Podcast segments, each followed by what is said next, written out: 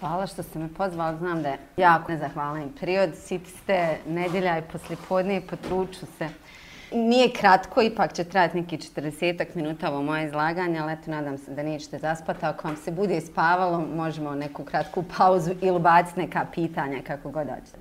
Dakle, da budem potpuno iskrena, kad jako je teško stvari uzeti radi žene kao kolekti i smisleno to dovesti u vezi sa pitanjem reformskih agendi, odnosno reformske agende ili reformskog paketa, barem ne na način da se pokaže nek, da postoji neka smislena strategija u kontekstu reformi koja bi promišljala orodnjene strategije u kontekstu rada. Pa da mi onda razmatramo jesu li te strategije dobre ili nisu. Prosto, strategije kao takve ne postoje unutar reformi, u smislu orodnjavanja aktivnosti i strategije koje se trenutno sprovode, ja bih u nekom najnekritičnijem osvrtu bi se mogle nazvati rodno neutralne, ako smo totalno nekritički nastrojeni, a ako primjenjimo neku feminističku analizu ili kritički osvrt na njih, mislim da zaključak mora biti da će reforme u stvari dovesti do produbljena jaza koje već postoje između muškaraca i žena na tržištu rada. O tome ste jel, slušali dosta dugo i mislim, bila sam samo na ovom prijetvodnom predavanju, ali mislim da će dosta se nasloniti na prethodna predavanja, pogotovo ovo Lilno.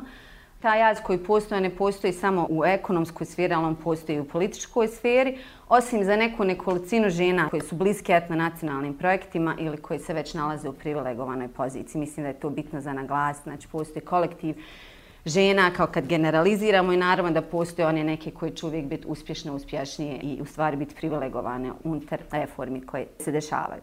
Za sam početak postoji par stvari koje moram nekako naglasiti. Ja ću se dakle u svom izpredavanju osvrnuti na dvije reformske faze. To je upravo ona koja je počela 2014. odnosno 2015. sa dokumentom koji se zove Reformska agenda i na ovaj najnoviji dokument koji je usvojen prije par sedmica. Ali ono što želim naglasiti na početku jeste da Iako se nama čini, s obzirom da imamo ova dva dokumenta koji po prvi put možda pokušavaju obrazložiti reforme, da je to početak neke reformske faze, u stvari Bosna i Hercegovina se nalazi u kontinuitetu u procesu reformi od rata pa na ovamo i mislim da je to jako važno da imamo na umu kad razmišljamo u stvari o sadašnjim reformama i da je naše reformisanje našeg političkog i ekonomskog sistema počelo u tokom samog rata sa pretvorbom društvene imovine u državnu i onda se intenzivno jel, nastavilo u postratnom periodu. Mi imamo sektore danas koji su reformisani više puta s reformama na reforme na reforme. Sektor pravosuđa je definitivno jedan takav sektor i on je i danas upravo dok pričamo se razmišlja kako ćemo ga pobogu ponovo reformisati. Ono što je najparadoksalnije meni iz neke moje perspektive jeste što se u stvari najusmješnijom reformom od Daytona pa do danas smatra reforma oružanih snaga. Meni je to onako vrlo interesantna observacija. Međutim, od 2014. godine, znači iako imamo ovaj proces kontinuiranih reformi, mi od 2014. od onih famoznih protesta i od momenta kada Evropska unija kooptira te proteste za sprovedbu svojih politika, mi u stvari ulazimo u jednu vrlo intenzivnu fazu ekonomskih reformi, gdje se određene ključne političke reforme političkog sistema u stvari parkiraju, nazovemo to tako, s nadom da će ekonomske reforme stvoriti okruženje gdje će političke reforme tipa ustavnih promjena doći same od sebe kao neki logičan slijed događaja i mislim da smo svjedoci da je to bila još jedna u nizu od zabluda međunarodne zajednice kako se stvari mogu desiti u Bosni i Hercegovini. Druga stvar koja mi je uvijek nekako kad pričamo o reformama vrlo bitna za naglasiti jeste da mi se, zašto mi je to bitno za naglasiti jer kao jedna od ključnih stvari za razumijevanje političko-ekonomskih procesa u Bosni i Hercegovini, a nešto što uveliko utiče jeli, na raspravu o ženama ili rodnoj ravnopravnosti unutar reformskih procesa jeste u stvari potreba da mi osvijestimo ideološku pozadinu reformskih procesa. Ako postoji nešto što smatram jednom od najvećih šteta počinjenih u postratnoj Bosni i Hercegovini, to je pretvaranje da političko-ekonomske odluke koje su donešene u posljednjih 20 kusur godina, da se one nalaze u nekoj sferi neutralno, jel, neophodnih politika koje niti se mogu, niti trebaju dovoditi u pitanja, posebno ne trebamo jel, propitivati njihovu ideološku pozadinu, pa sam se potrudila naći ovaj jedan citat od bivšeg ovoga specijalni predstavnik za Evropsku uniju u Bosni, Vigemarka koji sa sigurnošću jel, može da kaže da je reformska agenda odražava kolektivnu volju i glas i želju građana i građanki Bosne i Hercegovine, to apsolutno je ubijeđeno to. Zašto ističem ovo kao neku pozadinu u našoj raspravi o reformama? Jeste zato što ovako jedno pakovanje reformu neutralno, a ekonomski pa i politički apsolutno neophodne i neizbježne, jeste po mom mišljenju jedno svojevrsno oduzimanje demokratskog prava svake građanke i građana ove zemlje da promišljaju o viziji društva u kojem želimo da živimo. Iako ove reforme, tako reći, dolaze od ozgo, one se primarno od strane Evropske unije, međunarodnih financijskih institucija, prvenstveno Svjetske banke i monetarnog fonda, mora se naglasiti da ne postoji niti jedan politički subjekt, niti jedna politička stranka koja nije sudjelovala i koja ne sudjeluje u ovakvom jednom ideološkom pranju našeg društva i sužavanju prostora unutar kojeg mi možemo smisleno voditi jedan društveno-politički dijalog. Sve jedna stranka bez izuzetka prihvata reformski paket onakav kakav je, ne propituje njihov ideološki okvir, a posebno za potrebe naše diskusije ne propituje njegov utjecaj reformskog paketa na rodne odnose u Bosni i Hercegovini. Znači, to niko živ ne propituje. I ovdje moram dodati, spominjali smo ih ranije, a da se zapitati zašto je to tako što takozvani gender mehanizme u Bosni i Hercegovini imamo ih tri, ni u jednom jednom momentu nisu imali nikakvu smislenu diskusiju u kontekstu reformskih procesa i šta to znači za rodnu ravnopravnost u Bosni i Hercegovini, kako će uticati, kakav je uticaj reformi na muškarce i žene. Mora se naglasiti da povremeno mi pročitamo novnama da postoji određen politički bunt, političke elite, koji ne bi svrstalo u neki stvarno ideološko propitivanje reformi, već se najvećim dijelom veže uz njihovu potencijalnu gubitak političke ili ekonomske moći. Na primjer, kada se otvori pića privatizacije javnih preduzeća tipa BH Telekoma i slično i šta to znači za njihovu političku i ekonomsku moć. I eto tu povremeno u medijima čitamo neku vrstu odupiranja od procesa. I ono što se isto tako mora reći jeste da su okolnosti naravno za propitivanje reformi u Bosni i Hercegovini otežane s obzirom da jesu upakovani sastavni dio procesa predpristupnih pregovora sa Evropskom unijom, čime se praktično zatvara prostor za bilo kakvo društveno opredjeljenje jel nečemu drugom, jer to bi u principu značilo da mi prvo moramo napraviti tri koraka nazad, pa onda otvoriti društveno-političku diskusiju o tome da li mi želimo biti člancem Evropske unije i pod kakvim uslovima, da bi onda mi mogli jel, formirati kroz neku društvenu viziju naš stav o reformama, Ovako se mi vodimo, kao što vidimo, kao društvo koje svi su za taj projekat Evropske unije i onda naravno Evropska unija ima potpuno pravo da kreira uslove našeg članstva kao takvog. Znači da bi mi uopšte propitivali reforme, mi smo propustili jednu diskusiju koju su druge članice Evropske unije prije nek što su pristupale tom političko-ekonomskom projektu, stvar u svojim državama imali jednu raspravu šta oni žele i kud žele sa svojim društvom. E sad, ovo je sve u stvari bio uvod u moje predavanje, malo podugačak, ali ja zaista mislim da bilo kakva ozbiljnija feministička analiza reformi zahtijeva razumijevanje konteksta i taj kontekst sam nekako pokušala vrlo kratko da vam opišem, nakon kako ga ja vidim. Naravno, i okarakterisala bi ga kao netransparentnim, isključivim, elitističkim, nedemokratskim i poprilično političkim ispraznim u smislu neke jel, diskusije u društvu koje se dešava. U narednih 40 minuta Mislila sam podijeliti na sljedeći način, da se malo skupa vrlo kratko prisjetim otkud nam ovaj reformski paket ili paket sada već, jel, kako je došlo do njih. Drugi dio bi se odnosio na ideološku pozorinu, da malo dekonstruišemo, u stvari otvorimo taj narativ oko reformi, odakle one potiču i gdje tačno se nalaže žena. To je sama srž ovog izlaganja. I s obzirom da ovaj fokus, vaš modul jest fokusiran jel, na rad, ja ću se najvećim dijelom pokušati osvrtati konstantno na taj segment, međutim ja vama konstantno moram davati širi kontekst jer nekako ne možemo posmatrati rad unutar reformi izolovani od ostalih dijelova reformi, tako da to mora doći u jednom paketu. I na kraju, kratko, ako ne budete spavali dotač, pokušati dati neke prijedloge kako bi to moglo izgledati drugačije, koje su to druge politike koje bi se trebali, feminističke jel, politike koje bi se trebali gurati, vrlo okvirno, znači neću ulaziti neke detalje, nego dati neke naznake kako bi to moglo izgledati. Prvi dokument koji je uslovno rečeno počeo obrazlagati reforme jeste ova famozna reformska agenda za Bosnu i Hercegovinu 2015-2018. Ona je usvojena od strane Vijeća ministara vlade Republike Srpske i Federacije. A nedavno je pri par sedmica usvojen novi dokument koji se zove Zajedničke socioekonomske reforme 2019. i 2022. Da se primije da je 2019. došlo već pred kraj 2019. I ono što je meni interesantno ovdje jeste da se čini da je država u stvari ispala iz šeme, jer koliko sam ja mogla upratiti po dokumentima, ovaj dokument se u stvari usvojio samo od strane entitetski vlada. I to je jedna vrlo interesantna observacija za kontekst o kojem pričamo, onaj koji valja imati na umu. I treći dokument koji se kod nas često ne spominje kad pričamo o reformama, koji pomeni upotpunjuje sliku razumijevanja šta su to reforme i gdje mi to idemo, jeste ova strategija Evropske unije za zemlje takozvanog Zapadnog Balkana, koja je usvojena, više ne znam, je na početkom ove godine ili krajem prošle, sve mi se to stopilo, ali nekako kad pročitate nju, ona vam dosta pojašnjava o pravcima, reformskim pravcima koje Bosna i Hercegovina nekako putem kojim idemo. Mi kao društvo imamo političkih elita, ali nismo a, sudjelovali u konceptualizaciji ove reformske agende. Ako se vratimo na prethodni period i načina na koji je sada ova već nešto zastarijeli dokument, vidjet ćete da uopšte nije bilo adekvatnog dijaloga sa širim spektrom bosansko-hercegovačkog društva, iako se to društvo upravo pokušalo u najširijem smislu nametnuti s protestima 2014. kao neki sagovornik za bilo šta i bilo potpuno ignorisano.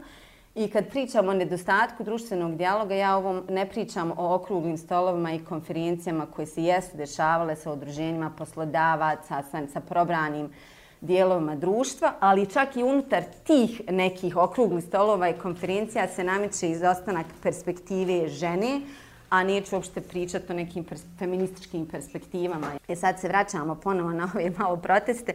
Ako razgovarate sa zvančnicima Evropske unije, ja sam razgovarala s njima i u zemlji i van zemlje i pitate ih pa pobogu top down o čemu se radi, on će vam reći što stoji na njihovoj web stranici da je ovo u stvari dokument koji je prošao najopsežniji proces konsultacija ikad u Bosni i Hercegovini. Ovo je the dokument, znači ne postoji ništa u Bosni i Hercegovini što nije prošlo obsežniji proces konsultacija nego reformska agenda. Ja apsolutno mislim da su to naknadne rekonstrukcije nakon upućenih kritika i osvještavanja da o čemu mi ovdje pričamo. Jer samo reda radi da se prisjetimo, vjerovatno se svi toga vrlo dobro sjećate, ali evo za one koji se ne sjećaju, znači imamo proteste 2014. godine. Dešava se sve što se dešava, znate vrlo dobro, sami ste sudjenici bili. Imate Njemačku nakon toga, to nije čak bila inicijativa Evropske unije, to je prvenstveno bila inicijativa Njemačke i Ujedinjenog kraljevstva koji su pokrenuli zajedničku inicijativu koja je nakon određenog perioda u stvar usvojena od strane Evropske unije kao zajednička inicijativa nova za Bosnu i Hercegovinu u kojoj se vrlo jasno i glasno, u stvari svi smo to čitali po medijima, komunicira sa našom političkom elitom i kaže, ok, ostavit ćemo presude Evropskog suda za ljudska prava u predmeću Sedić, Finci i ostali naknadna dva predmeta po strani. To je naša gesta dobre volje prema vama, prema BH etnonacionalnoj eliti, koja godinama jel, ne može postići konsenzus oko implementacije ovih presuda i time je blokirala jer kao put Bosne i Hercegovine ta nova inicijativa i sada već EU inicijativa se predstavlja u tri koraka. Jedno je da se potpiše pismo namjere, ja ne znam ili se vi sjećate, onog cirkusa, hoće li Dodik potpisati, neće li potpisati, pa se kao potpisalo jedno pismo koje suštinski nije imalo nikakve težine. Nakon tog pisma je drugi korak kao pismeno opredjeljenje za provedbu reformi, što u stvari ova reformska agenda on su je napisala, odnosno dobili pa su je preveli s engleskog na, naše, na naše jezike kako god hoćeš. Ono što se iskomuniciralo nama je kada vaši dragi političari sve to fino implementiraju, kad se to sve desi, e onda će se otvoriti put pred pristupnim pregovorima, odnosno dobit ćete pozitivno mišljenje od Evropske komisije, što opet znamo nije se desilo. Jel? Dakle, ove reforme koji su sastavni dio predpristupnih pregovora, bez njih nema ulaska bilo kakve ozbiljne procese ka Evropsku uniji, vrijedi za naglasiti su apsolutno i financijski uslovljene saradnjom sa međunarodnom financijskim institucijama. Ako pročitate reformsku agendu, vrlo jasno se u preambuli onim početnim dijelovima i ovoj novoj ono stari naglašava da monetarni fond, Svjetska banka imaju vrlo važnu ulogu u tom svemu. Dakle, oni upumpavaju kredite, upumpavaju pare da bi se reforme sprovele, ali te pare naravno ne dolaze bez uslovljavanja, takozvani conditionalities, sa određenim reformama, kao na primjer znatno smanjena javna potrošnja, pa onda dođemo do ovaj neki kao začarani krug koji se preklapa, gdje nama trebaju reforme koje su nam u stvari došle od ozguka dole da bi mi pristupili Evropsku uniju, da bi uopšte mogli implementirati te reforme, mi moramo uzeti kredit od Međunarodnog monetarnog fonda. Da bi uzeli te kredite, moramo implementirati određene reforme na reforme, a najviše koje se tiču politika javne potrošnje i otvaranja tržišta. O tome nešto malo kasnije. Tako da je to sve nekako isprepletano jednim drugim, dok negde se daje neka naznaka kao da mi imamo mogućnost u stvari uticaja političke pravca tih reformi, u stvari je to već sve jedan gotov paket koji jedan bez drugog ne može i tako frcara. I ove, samo ću reći, ako pogledate dokumente Svjetske banke ili Međunarodnog monetarnog fonda i čitate kako oni vrlo transparentno jel, na svojoj stranci objašnjavaju svoje ekonomske politike, vidjet ćete da je Bosna i Hercegovina u stvari jedna potpuni preslikač reformi koje oni gure svugdje u svijetu. Dakle, niti smo mi posebni sa našim neoliberalnim reformama, niti je to nešto što oni ne rade svugdje na svijetu. Tako da mi čak ne moramo ni u ovom momentu sada trenutno da znamo ishode. Vi možete pogledati neku komparativnu praksu drugdje u svijetu i vidjeti gdje će sve ovo dovesti društvo, ali posebno ako se osvrnemo na rodnu ravnopravnost i žene. Ovdje sam se zadržala oko pozadini kako je donešeno, zato što mislim da je sadržaj reformi usko vezan u stvari uz proces. Da nije bio proces svaka kakav je, da je bio više transparentan i demokratski, možda bi reformi imale neki drugi sadržaj. Zato mislim da bez konteksta, bez znanja procesa kako su donešene reforme, ne možemo imati smislenu diskusiju o njima. Ideološki okvir reformi i gdje se tačno jel, nalaze žene, to je kao moj neki drugi segment. Okosnica reformi su fiskalna konsolidacija i takozvane oslobađanje kapitala, pojasnit ću. Spominju oni naravno unutar reformske agende, one stare favorite poput vladavine prava, pa dotičemo i socioekonomske sfere, pa pričamo o penzijama i zdravstvu, ali u stvari okosnica, ona crvena nit koja se prožima i kroz prvi i drugi dokument jeste fiskalna konsolidacija i ovo takozvano oslobađanje kapitala. Fiskalna konsolidacija, plastično objašnjena i opsežan program različitih mjera štednje. Dakle, Bosna nije ni prva, ni će biti posljednja zemlja gdje se ovakve reforme nameću koje su utemeljene na uvjerenju da će štednje, ukoliko se adekvatno jel, implementiraju, dovesti do rasta u ekonomiji. Služit će javna potrošnja, to će otvoriti prostor za investicije, od strane privatnog sektora, budžetskim uštedama, bla, bla, bla, znate tu priču. Uštede su uglavnom jel u javnoj administraciji, zdravstvu, socijalnoj zaštiti, penzionom sistemu i svim tim drugim sektorima. Paralelno sa budžetskim uštedama je ovo takozvano oslobađanje kapitala koje se između ostalog dobiva smanjivanjem poreza i drugih nameta. jel? i fleksibilizacijom tržišta rada, pa ćete tako jedno okruženje koje prije svega stavlja u stvar profit, prije svega drugog, dovesti do i stranih i domaćih investicija. Dakle, kapitala, kapital znači radna mjesta i to je ta neki kružni argument koji se vrti. Ako pogledamo ta dva dokumenta, Znači, jedan je ova stara reformska agenda, ali ja je nevoljku stvar nazivam starom zato što ovaj novi dokument je u stvari ništa do nastavak ovog, odnosno sve ono, a većina toga što nije implementirana iz prve reformske agende je prenešeno u drugu što se vidi iz njihovi, ovo su njihovi nazivi, samo da se razumijemo. Znači, prva je reformska pričala javnim financijama, oporezivanju fiskalne održivosti, poslovno okruženje, konkurentnost, tržište rada, socijalna pomoć, penziona reforma, vladavina prava, dobra uprava i reforma javne uprave. A ovaj drugi dokument sada, jel, koji se zove zajedničke socioekonomske reforme, ja sam stvarno jedan veliki upitnik. Zašto se on zove socioekonomske reforme? On ima nekih naznaka, neki socioekonom, nečega, ali u stvari uopšte ne nosi sa sobom neku smislenu raspravu oko sfere socioekonomskih prava. Imamo održivi ubrzan ekonomski rast, povećana konkurentnost privrede i unapređenje poslovnog okruženja. Šta to prevedeno znači? Smanjenje poreza i fleksibilizacija tržišta rada. I to kad pročitate, nakon svakog ovog naslova slijedi neki mali tekst koji razvija kako će to izgledati. Recimo, ovim prvim dijeloma ja uopšte ne vidim socioekonomiju uopšte. Eh, drugi dio je depolitizacija, veća održivost i efikasnost javnih preduzeća je u stvaru čemu ovdje se priča o principu je u konačnici privatizacije javnih preduzeća, prvenstveno BH Telekoma, što je i direktno cilj eh, ove strategije koje sam prethodno spomenula Evropska unija prema Zapadnom Balkanu, gdje se BH Telekom u stvar vrlo izričito navodi kao jedna koji treba privatizirati, samo sad treba naći način da se to uradi. Treći dio je sveobuhvatna reforma i poboljšanje kvalitete zdravstvenog sistema. E, ovaj dio potencijalno zadire jel, u neka socioekonomska prava i jako je bitan za bosansko-hercegovačko društvo. Svi znamo da je zdravstvo u potpunom krahu, znači neefikasno. Svi sve znamo, kogod imamo dodira sa zdravstvenim ustanovama i tu se u stvari u dijelu koji pojašnjava jel, ove segmente priča o konsolidaciji dugova, svi imaju velika dugovanja, to treba konsolidirati, priča se o efikasnosti. I mislim u stvari da ono što se nazire iz ovoga, a već smo lagano i krenuli, barem što se kantona Sarajevo tiče u te dijelove, jeste javno-privatno partnerstvo, jer kako ćemo dovesti do efikasnosti, kako ćemo utegnuti dugove, jesu javno-privatna partnerstva i to je ujedno jedna od ključnih politika Svjetske banke na globalno, znači ponovo vratimo se njihovim dokumentima, oni imaju nešto što nazivaju Maximizing Finance for Development Approach, što, sva, što znači da je privatni sektor uvijek ide prvi u kontekstu investicija. Dakle, ako će, ako će e, neka država da investira u, u društvenu infrastrukturu i servise, prvo se traže privatni investitori. I tek kad se istrpe svi privatni investitori, onda se može gledati kako se može društveno financirati. I mislim da je definitivno ovo priča o zdravstvu, ono o čemu se teži s vremenom ćemo završiti na tome, da se reći da druge države koje jesu već davno uvodile javno-privatna partnerstva u zdravstvenim sistema, poput Britanije, poput Švedske, već uveliko proispituju efikasnost, odnosno održivost jednih takvih sistema, jer privatni akter uvijek ima profit prije svega drugog.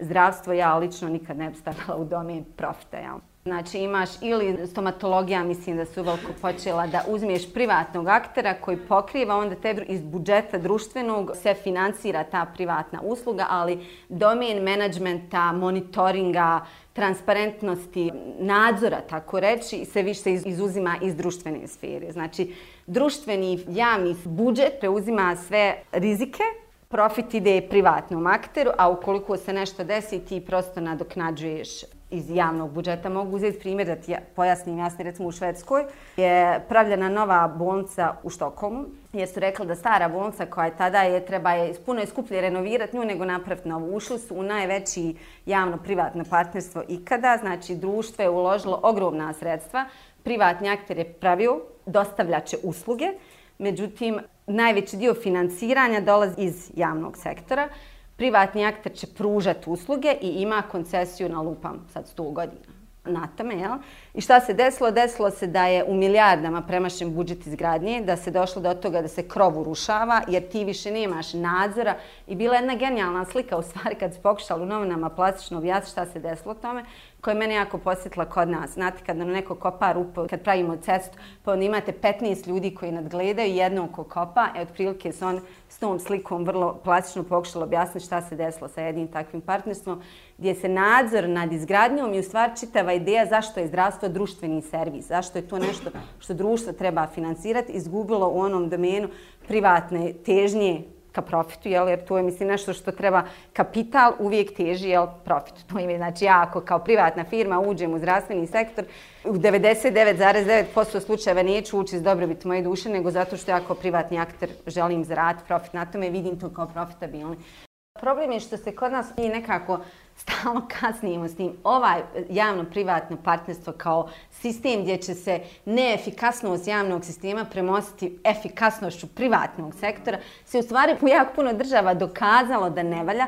Između ostalo u Velikoj Britaniji koja onda dođe u Bosni i Hercegovini kroz ambasadu i nama prodaje to kao nešto što će nas spasti sa svim ovim znači kontekstualnim problema užasne korupcije, etnonacionalnih vlasni, mislim naše javni servisu u vlasništvu političkih etnonacionalnih stranaka. Znači sve se to dodatno slaže na te koncepte, onda mene neko uzima jedan koncept koji je u stvari već poprilično popljovan jer je imao prostora u drugim državama pa su ljudi analizirali. Funkcionalnost nije dokazana, a naravno početak toga svega i to baš se dobro vidi kroz naš zdravstveni sistem je ova konstantna mantra neefikasno je, užasno je, ne valja ništa. Ok, složit svakog oču u bon se može složiti da ne valja. To je ona ideološko kao neutralna politika ne valja, pa ovo je način da to riješimo. Ok, ne valja, ali hajmo onda vidjeti možemo li mi društvene investicije nekako fokusirati na drugi način i naprav drugačijem da bi to profunkcionisalo, jer upravo ovaj nadzor i kontrola i demokratsko vlasništvo društva nečima je ono što se gubi u ovom. I četvrta tačka dokumenta jeste politike koje pružaju prilike mladim ženama i ostalim ranjivim kategorijama. Dakle, ovo je prvi, pred kraj samog dokumenta se žene uopšte spominju. Pod ovim politikama koji pružaju se stvar podrazumijeva e, poduzetništvo. Isključivo se priča o poduzetništvu, nema tu nikakvih drugih ideja i onda dolazimo do zadnje i predzadnje rečence gdje se žene ponovo spominju i to isključivo u kontekstu porodilskih naknada. Znači ono što naravno nije nebitno, ali u kontekstu žene i rada to je samo jedan od milion segmenata koji treba u rad za žene. Znači mi smo u sobom u stvari žene ovaj tekst u stvari tiče mladih. To je jedna od novih kovanica Evropske unije i njihovih politika da ćemo sve sada rad ka mladima, jer mladi pobog odlaze pa mora imati sad projekte za mladi. Prije smo imali projekte za žene, sad ćemo imati projekte za mladi. I onda tu malo dol da se sjetimo ponovo ovih žena, ovi ostali radnije kategorije, ne znam uopšte gdje su, ali žene su u porodilskim naknadama. Vrlo egzotično. Pa dolazimo onda do ovog nakaradnog pokušaja da prikažem kako to u stvari izgleda. Jer znači imamo staru reformsku agendu koja uopšte ne spominje žene. Znači ona je potpuno, ona ostavlja utisak vi nju kad pročitate da oni uopšte niti su počeli, niti imaju namjere da razumiju kako će ekonomske reforme koji se predlažu u tom dokumentu, kako su one i tekako orodnjene i kakav će efekat imati. To ne postoji kao promatranje. Onda imam utisak jer se desila odnijeđena kritika, ali neko je počeo pričati, neko je napisao kakav dokument pa rekao, halo, jeste vi normalni?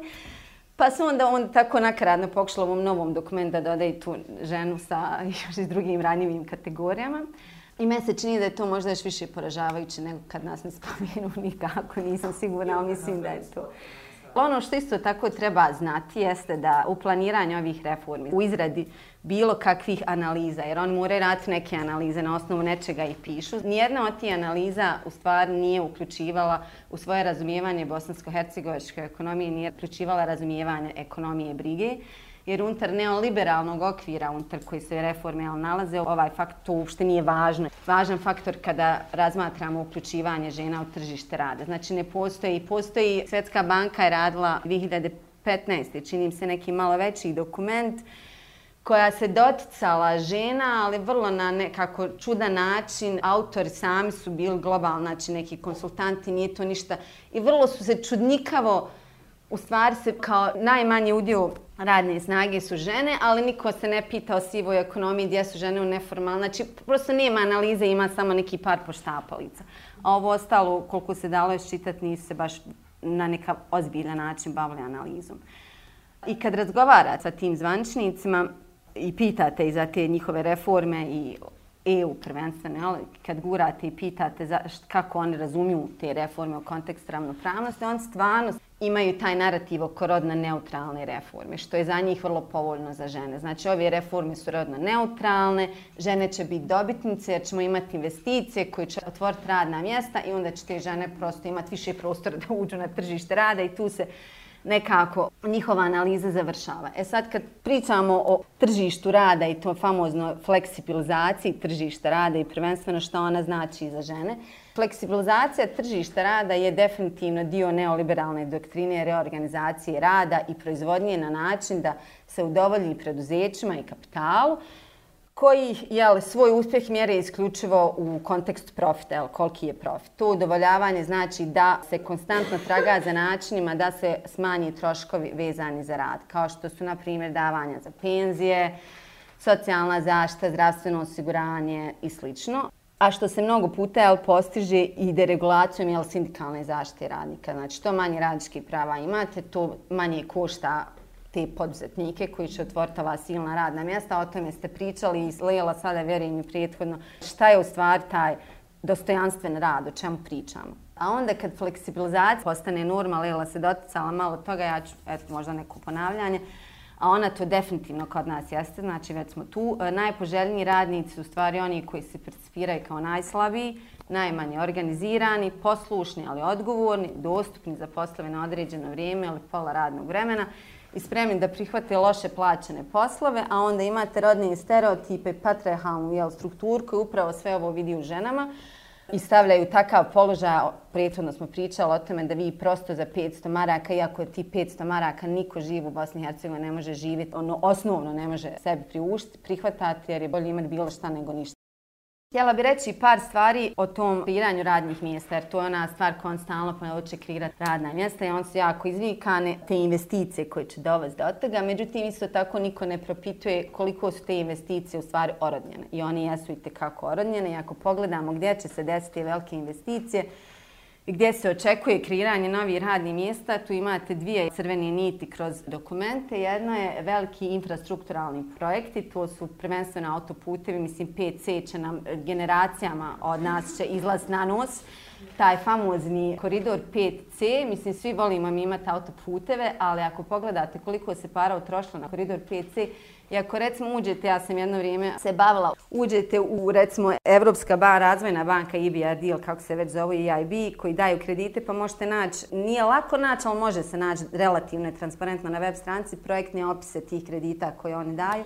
Pa onda tako možete pročitati kako je određen dijelov koridora 5C su super za takozvanu connectivity agenda Evropske unije koja će Hrvatsku spojiti sa svojim sa Jadranom dole, pa će Njemcima biti još lakše doći do Jadranskog mora, a imamo i to kompletno tržište spajanja Zapadne Evrope dole sa Turskom i ostalim. Tako da Bosna i Hercegovina, građani i građanke Bosne i Hercegovine dižu nenormalne kredite koji bi se mogli u stvari usmjeriti u puno korisnije stvari da bi se napravi autoput koji najviše koristi u stvari imaju to tržište, tržište Evropske unije i transport robi.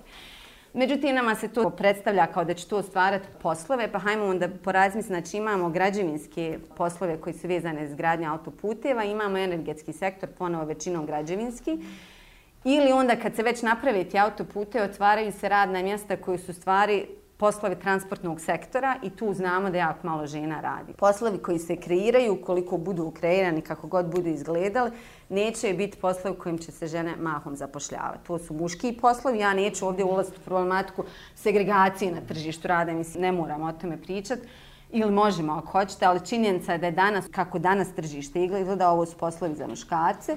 I bez neke jel, posebne strategije koja će osigurati da i žene imaju pristup ovim poslovima, to prosto se neće se desiti da žene u nekom velikom količini dobiju poslove, pa da mi onda možemo pričati o pozitivnim efektima ovih investicija na žene i rad kao kolektiv.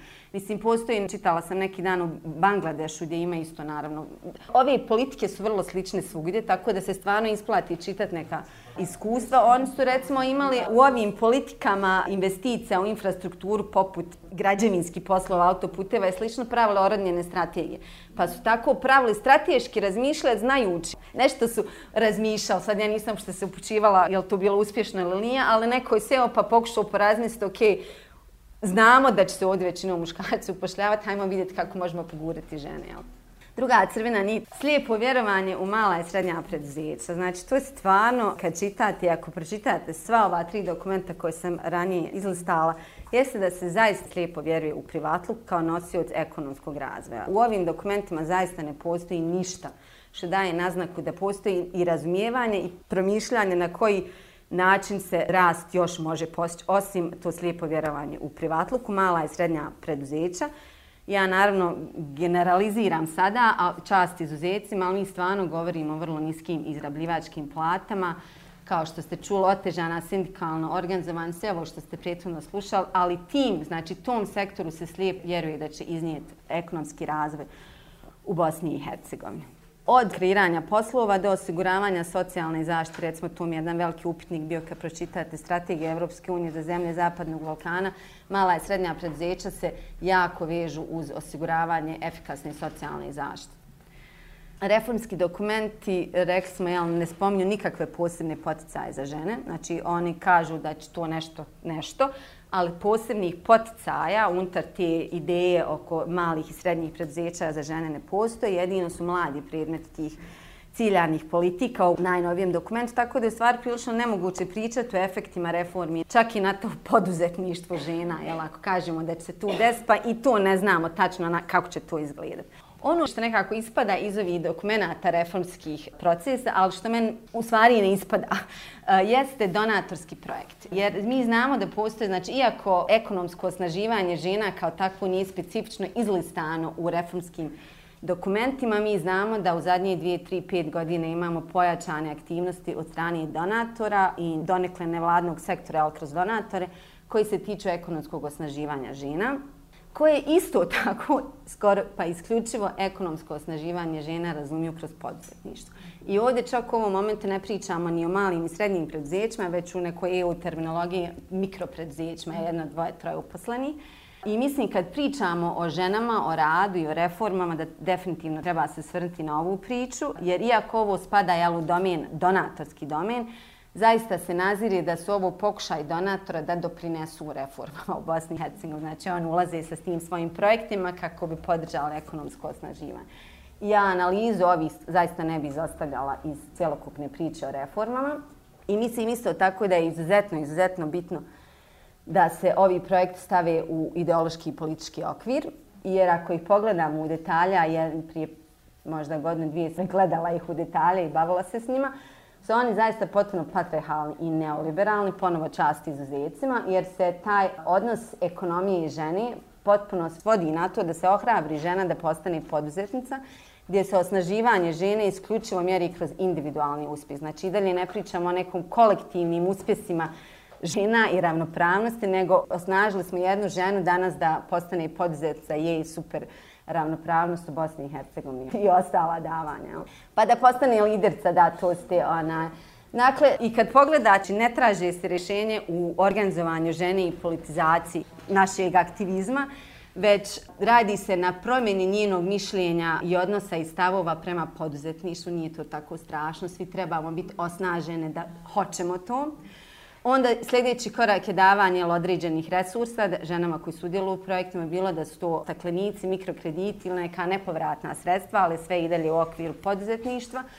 I onda u izgradnji njihovih individualnih aspiracija i tog identiteta poduzetništva. Stvar se, znači, kad pričamo o ekonomskom osnježivanju žena, sve svodi na to biti poduzetnica unutar jedne neoliberalne tržišne ekonomije, što Bosna definitivno jeste, se u stvari svodi na to da preuzimate ogromne rizike, dižete kredite i pokušavate se u stvari biti konkurentni na jednom u stvari potpuno nelojalnom tržištu. Borite se protiv nekih velikih, ne znam, stvarno svaka čast ko uspije. A ponovo vraćamo se na ono, mnoge žene, pogotovo iz ruralnih sredina, se hvataju u koštac sa ovim projektima, jer su oni dalje samo projekti, jer prosto nema izbora. Bolje im je uzeti ta dva staklenika, pa će možda i prodati kilu krompira ili deset ili tonu, nije bitno. Ali ne zato što nužno u svim ženama u ruralnim sredinama, pa je naravno i drugim dijeloma, živi taj neki duh poduzetništva. Mislim, mi imamo danas 40-50% kamate i ostalo, to je strašno kad ekonomsko osnaživanje žena je meni u stvari možda jedna od najomraženijih tema, možda zvuči nakon kontroverzno, ali mi ovdje u stvari pričamo o potpunoj kooptaciji feminističkog diskursa o osnaživanju žena, gdje se sad samo tamo gdje su feministice pričalo o rušenju patriarhalnih barijera i osnaživanju žena da dođe do strukturalnih promjena, mi pričamo, uzmemo osnaživanje pa dodamo aspekte neoliberalne ekonomije bez da pričamo i o čemu drugom i kažemo evo ga, osnažujemo žene. I ono što potpuno izostaje jeste u stvar narativ o strukturalnim nejednakostima unutar okvira radnih prava, razlike u platama, nedostatak društvenih servisa, bla, bla, bla. Znači jedna klasična instrumentalizacija. Došli smo do toga da imamo ovo poduzetništvo i privatni sektor unutar kojih se razvoj države jedino razumije i mora se naglasiti, dakle, ponovo, da sve ono što se percipira da negativno utiče na ovaj razvoj privatnog sektora i na otvaranje i stvaranje mogućnosti za privatni sektor da investira, se u stvar smatra neprijateljom broj 1 ili broj 2, ne znam, a to su socijalna davanja, plate, porezi i sve što se smatra previsokim se mora rezati. E sad, stvarno se mora postati pitanje Šta se desi? Vrlo je, mislim, jednostavan je odgovor, barem kad imamo smanjen priliv sredstava ali u državne entitetske općinske budžete, I šta to znači za žene, ali njihovu mogućnost da se pridruže ovom sveopćem veselju na autoputima, ne znam, znači, ne znam kako to da ona je. S jedne strane, znači, imate zdravstvene ustanove, obrazovne, E, i druge ustanove javne sektore koji jesu, ne samo u Bosni i Hercegovini, generalno jesu jedna od najvećih poslodavaca žena. Dakle, na njima se reže i oni se zatvaraju. Znači, veliki broj žena ili određen broj žena gubi posao, a pričali smo malo prije koliko je teško naći novi posao. A s druge strane, režete usluge koje te institucije pružaju i time onemogućavate žene da izađe na tržište rada. Jer ne može, mora se briniti za djecu, za iznemogle, za stare, za ne znam ja šta već. I ono što mislim često kad pričamo o ženama unutar ekonomije, jer se ta priča toliko sada učestalo vrti oko tog ekonomskog osnaživanja i u stvari pravljenja od žena poduzetnice, da je u stvari najprimjetnije jeste zanemarivanje žena koje već jesu ekonomski aktivne. Znači, to su glasovi koji su unutar reformskih procesa po najmanje, o njima se najmanje priča. I pritom ne mislim na direktorice firme, nego nove žene u našim fabrikama u stečaju, u nekoj tekstilnoj industriji, uslužnim djelatnostima i slično, jel, sa minimalnim platama. I možda je upravo glas tih žena iz ovih fabrika onaj koji ponajviše zanemaren, jer one kao imaju posao i šta ćemo se više tu baviti, one su sastavni dio te statistike koja kaže toliko i toliko ljudi uposleno.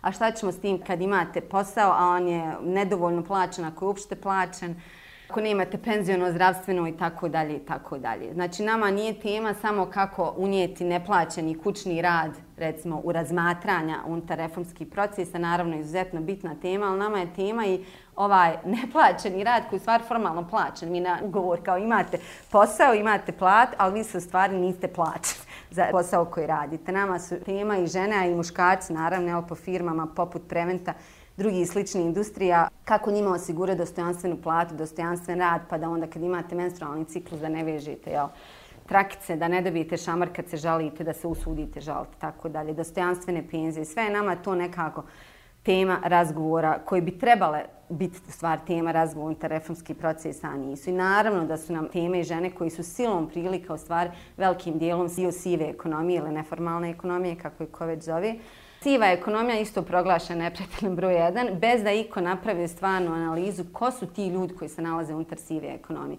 Recimo iz našeg terenskog grada kad smo pričali sa ženama i glupo mi je to vama reći ovdje jer pretpostavljam da smo svi na istom fonu, ali znači ni u jednom momentu kod njih ne osjećate to, evo ja neću da plaćam doprinose jer ja prosto hoću da ukinem entitet, općinu, koga već kanton nebitno, od tih porezkih davanja, nego prosto što oni ne mogu zarao, ne mogu prodati toliko krompira i napraviti toliko ajvara da bi oni mogli priuštiti sebi da plati socijalno ta davanja koje slijedi. A isto je one ne bi to htjele, pa barem bi na papiru imali i zdravstveno i penzijeno. Jel? I onda se stvarno postavlja pitanje kada pričamo i o sivoj ekonomiji i o tim famoznim nametima, koji nameti se trebaju skinti, a koji treba u stvar povećati kako bi došli do neke redistributivne jel, nekog mikro, makroekonomije ili otvaranja neke priče da žene stvarno budu osnažene da uđu unutar formalnu ekonomiju. I znači, samo neki kao zaključak, jel, ako pogledamo cjelovitu sliku makroekonomije i ovaj paket reformi, mi imamo u stvari jedan vrlo restriktivan makroekonomski pristup koji uveliko ograničava sredstva vladama, da osiguraju socijalnu zaštitu i takozvani javni servirske usluge. Ovo sve govorim sa otvaranjem zagrade jer vrlo svjesna koliko su korumpirani naši i da u datom političkom sistemu kad bi vi upumpali ne znam ja koliko novca, taj novac bi se jednako besmisleno trošio. Tako da ja pričam u stvaru o nekoj idealnoj slici, ali šta bi bilo kad bi bilo, čisto da napravimo ogradu, da ne mislite da onaj vrlo svjesna svih nebuloza s kojim se susrećemo. Ali ono, znači imamo restriktivno makroekonomski pristup i ono što je meni vrlo bitno da niti je ideološki, niti rodno neutralan i niti je jedini mogući.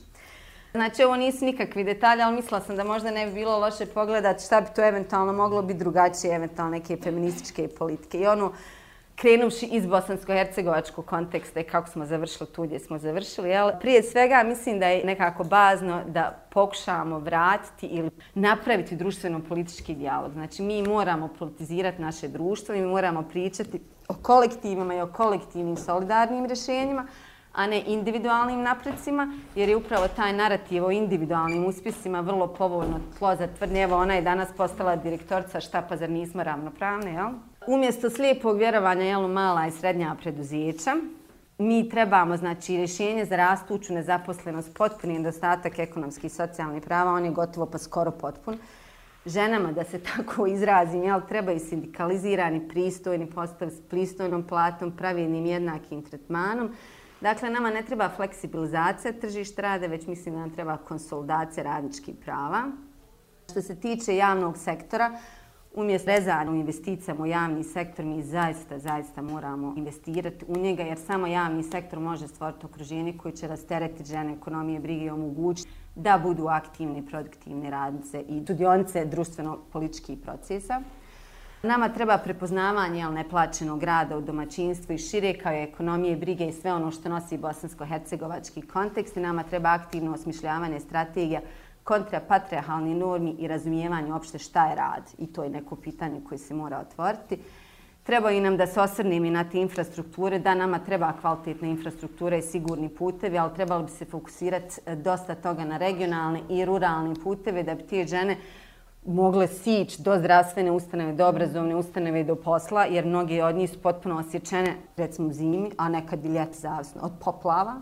Treba nam porezka politika koja će postaviti teme za rodnu jednaku, znači nama treba redistriptivna, potencijalno progresivna, a nisam neki stručnjak u tome, ali treba nam porezka politika koja neće teret stavljati na neko ko zarađuje 800 maraka pa kažu to je sad veliko, jer nedavno je bio političar, mislim čak iz SDP-a, koji je rekao svi iznad 800 maraka moraju imati dodatne poreze, što je meni smiješno u situaciji gdje je potrošačka korpa u federaciji 1900 maraka i vi platu od 800 maraka nazivate kao visok ja mislim da je 800 lupam sad, 800, 900, ali bila je neko i kažete moramo dodati dodatni. Da, jer kod nas inače, ako pogledate sad mala digresija, ali eto, otvorili ste tim, znači isto tako kad se priča o smanjenju jedna od velikih dijelova ove nove reforme ovog dokumenta jeste da plate u javnom sektoru se moraju, rast plata se obustavlja, jel? Tako ima neki izraz, ne mogu se tačno sjetiti. I sad, naravno, šira javnost mi kad razmišlja o tom, naravno da je naš javni sektor preglomazan i sve to, svi smo mi svjesni tog problema, ali vi kad razmislite da unutar javnog sektora tu pričamo i o učiteljicama i o doktorima i ostalim, i ti je nama kao građankama, jel, građanima pomisla koji jes treba poličarima, oni čak ne spadaju u te reze, znači oni na koji se misli jesu učiteljice, učitelji, doktori, sve ono što nama treba ostvariti da bi bilo kvalitetno da savjetnike i njihova auta i sve, tu se pomeni jako puno para, vrlo vjerovatno moglo uštijeti. Mislim, moglo bi se tu svega naredati, pričati o tome, ali ono što bi samo jel, za kraj još istakla jeste ovi javni servis, ali stvarni javni servis, a kad kažem stvarni, znači on mora biti javno osmišljen, javno finansiran, da se njim javno upravlja i da postoji društveni nadzor na tim servisima. Jer sve što nazivamo javnim servisima koji su djelomično javni, pa mi nemamo uvid da nemamo ništa, to nisu znači, servisi koji mogu iznijeti ono što Bosni i Hercegovini treba ženama u Bosni i Hercegovini, kako dođe do te ravnopravnosti koja je suštinska, a ne šminka.